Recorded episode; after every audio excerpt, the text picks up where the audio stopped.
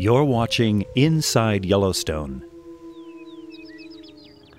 I like to get out here and explore Yellowstone's geyser basins when the day is still young. Midway Geyser Basin is one of my favorites. At Midway, you'll find two of the largest thermal features of their type found anywhere in the world.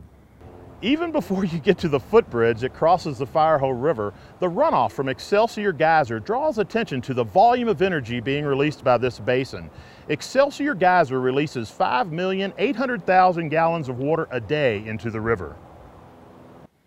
During the 1880s, Excelsior Geyser was one of the most impressive geysers in the world. Some eruptions went as high as 300 feet and they were as wide as they were tall. After over 90 years of inactivity, Excelsior showed signs of awakening in 1985. For 46 hours, eruptions were frequent and at times as high and wide as 80 feet.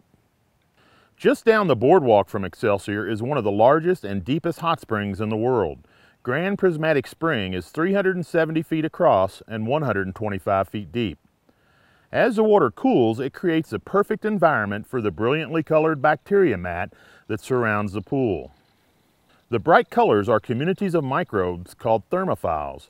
These communities are fragile. Please stay on walkways and never touch the bacteria. Watch for the colored steam above Grand Prismatic. The rising steam reflects the colors below.